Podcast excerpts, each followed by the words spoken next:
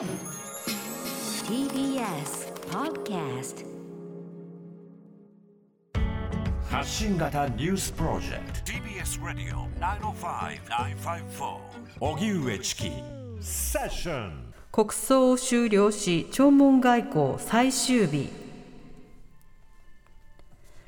岸田総理は今日東京港区の迎賓館で安倍元総理の国葬のため来日した韓国のハン・ドクス首相と会談しました。岸田総理は国葬への出席に謝意を伝えハン首相は両国は重要な協力パートナーであり新政権は日韓関係を早期に改善することが共同の利益に合致すると思っていると応じました。また岸田総理はカンボジアのフン・セン首相やイギリスのメイ元首相イタリアのレンツィ元首相など今日だけで20の国と地域と会談を行い3日間の弔問外交を終えることになります。一方磯崎官房副長官は今日午前に行われた会見で国葬の一般の献花者の人数が2万5889人。参列者数は暫定値として4183人と明らかにしました。政府は当初参列者数を最大6000人規模としていましたが先週4300人程度となる見通しを発表していました。臨時国会来月3日に召集へ。松野官房長官は今日衆議院と参議院の議員運営委員会の理事会に出席し次の臨時国会を来月3日に召集する日程を正式に伝えました。臨時国会では政府が来月まとめる新たな総合経済対策の裏付けとなる今年度の第二次補正予算案のほか感染症が流行したときに医療機関に病床確保を義務付けることを可能にする感染症法の改正案などが審議される予定です。前の国会で先送りされた安倍元総理の追悼演説も実施する見込みです。また衆議院の議員運営委員会の理事会では細田議長について旧統一教会との関係についての説明が必要との意見が相次ぎました。これに先立ち野党の立憲民主党共産党国民民主党れいわ新選組社民党に加え日本維新の会も出席し旧統一教会問題の対応を協議しました。さて昨日はその是非が問われる中国葬や国葬儀と呼ばれるセレモニーが開催されました、はい、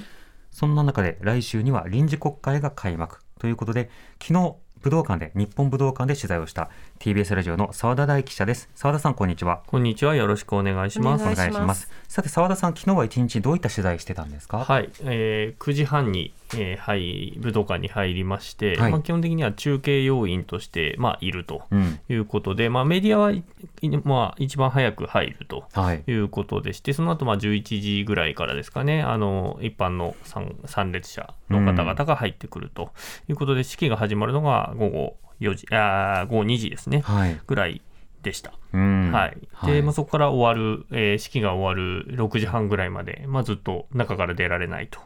いうような状況でしたね。なるほど。はい。あの、まあ、午後2時から式そのものはこうスタートしたわけですけれども、はい、その前の様子というのはどうだったんですか、はい、あの11時半ぐらいなんですけれども、はい、あの元議員の方々がちょうど私たちのラジオ席の真横に来て、うん、ご高齢のまあ男性がほとんどだったんですけれども、はい、あの式が始まるぐらいにはですねいやー頑張ったな2時間半待ったんだもんと。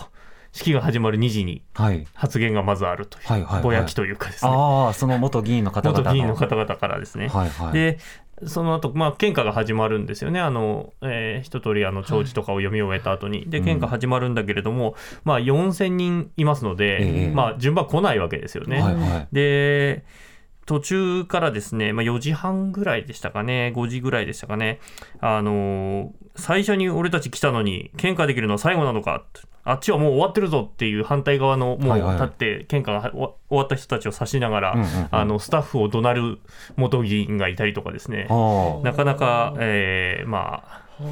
ごたごたするというような状況で、まあ、なんでそんなことが起こってるかっていうのは、まあそのまあ、その議員が起こるのもまあ分からんではないっていうのは、その人たちが入ったのは11時半で、えー、えー、献花できるの大体まあ5時とか、はい、5時半とかだったんで、結局6時間ぐらいずっといるっていう状態なんですよね。怒りの感情を抱くことは分からんでもないが、うん、スタッフを叱るのはどうかと思います、ね、まあ、ちょっと違うと思いますけどね。はい、であのやっぱり段取りがものすごく悪かったんですよ、あ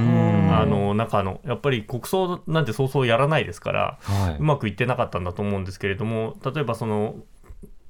あの安全性を確保するためだと思うんですけれども、全員バスで来るんですね、はいはい、あのよほどの要人以外は。うん、で、みんなバスで来るので、そのバスをに乗る、要するに花を手向けた後にバスに乗るところがどうも手間取ったらしくて、結局そのバスが詰まってしまって、花を手向けることすらできないというか、その先が詰まってるから、目詰まりしてるから、ちょっと献花の方を止めるっていう。献花を止めるっていう。それが何度も何度も繰り返されることによって、最終的にその式自体が終わるのは、当初は5時ってなってたんですけど、最終的には6時半っていう、1時間から1時間半ぐらい遅れるというようなことになったっていうのもあって、まあ、まあイライライラがより募るみたいな感じでした、ね。はい、その間、その待ってる元議員の方々とか参列者の方って、食料とかはどうしてるんですか？食べ物はないですね。ないですはい、水だけ、ペットボトルが、しかもあの小さいペットボトルだけが配られるっていうことで、はい。はい、まあ、一応、ウォーターサーバーがあったので、それを飲み切ったら何もなくなるかっていうこと、そそそこまではいかなかったですけど、うん、まあ、食べ物を配られるとか、そういうのはなかったですね。まあ、空腹は人を苛立たせますよね。うん、なるほど。それ式が始まる前には、会場のアナウンスとか、あるいはその人の様子とかはどうだったんですか、はい、はい、あのーえーと、2時からも始まるんですけど、1時ぐらいからまあ外交団があのとか、まあ、各国の首脳とかがあのアリーナ席に入ってきて、ですね、はい、まあ、皆さん記念撮影をずっとすると、うん、でそれによってあの、あまりにずっとやってるので、あの間もなく式始まるので、席に座ってくださいという英語のアナウンスが流れるというような状況もありましたね。会場内撮影って許可されてたんですか？えー、っとですね、えー、っとメディアに対しては、あの要するにパスがある人たち、つまりまあカメラマンとか、そういった人たちを除いては NG というふうには言われていました。なるほど。はい、でもまあそれぞれがセルフィーを自撮りを撮ったりは続けていたということなんですね。はい、すね。はい。あのちなみにアナウンスなどで気になった点とかあと動線とかで気になった点はいかがですか？動線等々、あまあ、それでいうと、まあ、あのオープニングでも少し触れられてましたけれども、はい、まあまあ、おトイレの件ですよね。激込みの。激込み、まあ、男性トイレがとにかく大行列になったということですよね。女性トイレではなく男性トイレが大行列と、うん、まあ、出席者のほとんどがまあ男性だったってことなんですけど、はい、要するにに、まあ、ほとんどが国内の人ですよね、3600人は国内の人たちなので、でそのうち、えーまあ、国会議員とか元国会議員、それから、えー、地方自治体の首長とかですね、あと元官僚の人たちっていう人たちがまあほとんど男性だったっていう、まあ、上から見てるとすごくよくわかるんですけど、真っ黒みたいな真っ黒、まあまあそうですね。ああそういったようなその中でさまざ、まなセレモニー。進んでいくわけですけれども、はい、え岸田総理とそれから菅元総理、菅前総理ですね、うん、まあ、岸田総理は昨日はあのまあ、え町議を行う議長という立場からのスピーチでしたけれども、それぞれの中身というのはいかがでしたか？そうですね、あの委員長として、まあ、葬儀委員長として、まあ、あの弔辞を読んだということなんですけども、まあ、やっぱりこの手の国会のあの追悼演説とかもそうなんですけれども、その人が、まあ、いつも注目しているのが、まあ、どこを褒めるのかっていうことですよね、はい、その人がやったこと、あるいはどんな人だったのかっていうところを、どうクローズアップして褒めるのかっていうところをまあ見るっていうところですね。まあ、基本まあ追悼のものだったりとか、うん、えー、追悼演説とか、えー、長寿はまあ批判はしないので、だからどういうところを褒めるのかなっていうのを見ながらちょっと注目して見てたんですけれども、岸田さんはまあどこを取り上げたかっていうと、まあ、安倍さんがその総理に就任したときに、まあ、戦後レジームの脱却っていうことを言ったんだと、はい、これが一言で表したっていうことなんですね。でそこからつらなっていって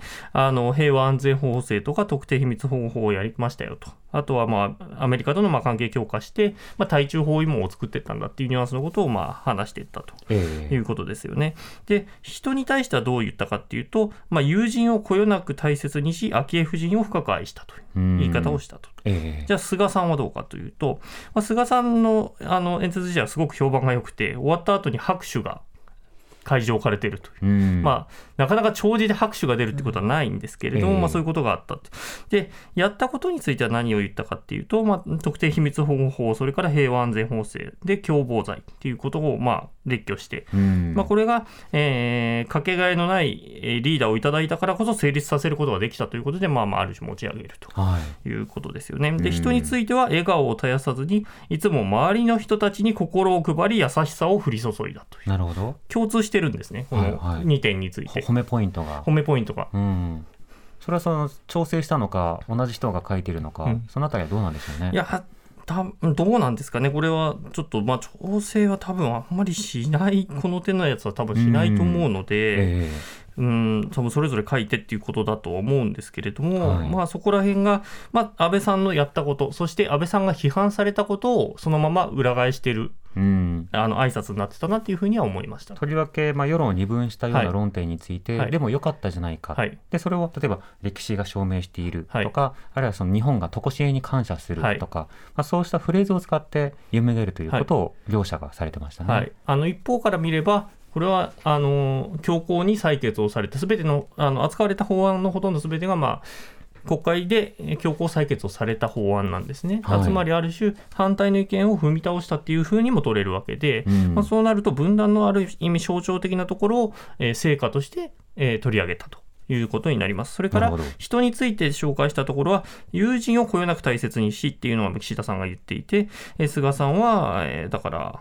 その、えー、いつも周りの人たちに心を配り、はいはい、で安倍さんの安倍政権の末期で問題になったいくつかの疑惑ですね、森友問題、加計問題、そして桜を見る会、いずれも安倍さんの周りの人を、えーに対して心を配る、あるいは優しく接したことによって起こったことだなというふうに思うんですね。そうお友達内閣とかも言われたりもしましたし、はい、あまあ、そうですね、第一期に関しては完全にそうですよね、えー、お友達内閣いわゆる縁故主義、要はその身近な人たちに対して政治的な力を行使したと疑われるようなことというのが相次いで、本人も理解に冠を正さずっていうふうに、まあ、反省的なことを述べたんですけれども、まあ、そうしたようなくだりは連想しますよね。はい、だからそこをあえて持ってくるかっていうふうにも思いました。うん、何かこう政治的な評価というものをまあ固める、うん、そしてそれをまあ菅、岸田は受け継ぐというような、うん、ある種そのまあこういったセレモニーというのは生けるものが、うん、生ける社会に対して何かを宣言するものでもあるので、うん、そうした政治的なメッセージにも取れますね。まあそうですね。だから岸田さんのところは、だからそう持ち上げときながら最後にしれっと包摂、すべての人が輝く、えー、包摂的な日本を、えー、作っていくんだと、はい、いうことをしれっと入れてきて、これは安倍さんはあんまり使わなかった、包摂という単語を使わなかったのところで、一応自分の個性を最後のところだけちょっと出そうとしたのかなっていうふうには思いましたけど、ね、うん。なるほど。さてではあの法的な位置づけとか昨日のあれは一体何と呼べばいいのかとか、うん、まあ、いろんな議論がありますけれども国葬について日本維新の会が法案を出すんですか？そうですね、あのまあ今日 NHK とかが報じたりもしていて、はい、まあ、あの TBS でも多分おいおい報じるんだと思うんですけれども、あの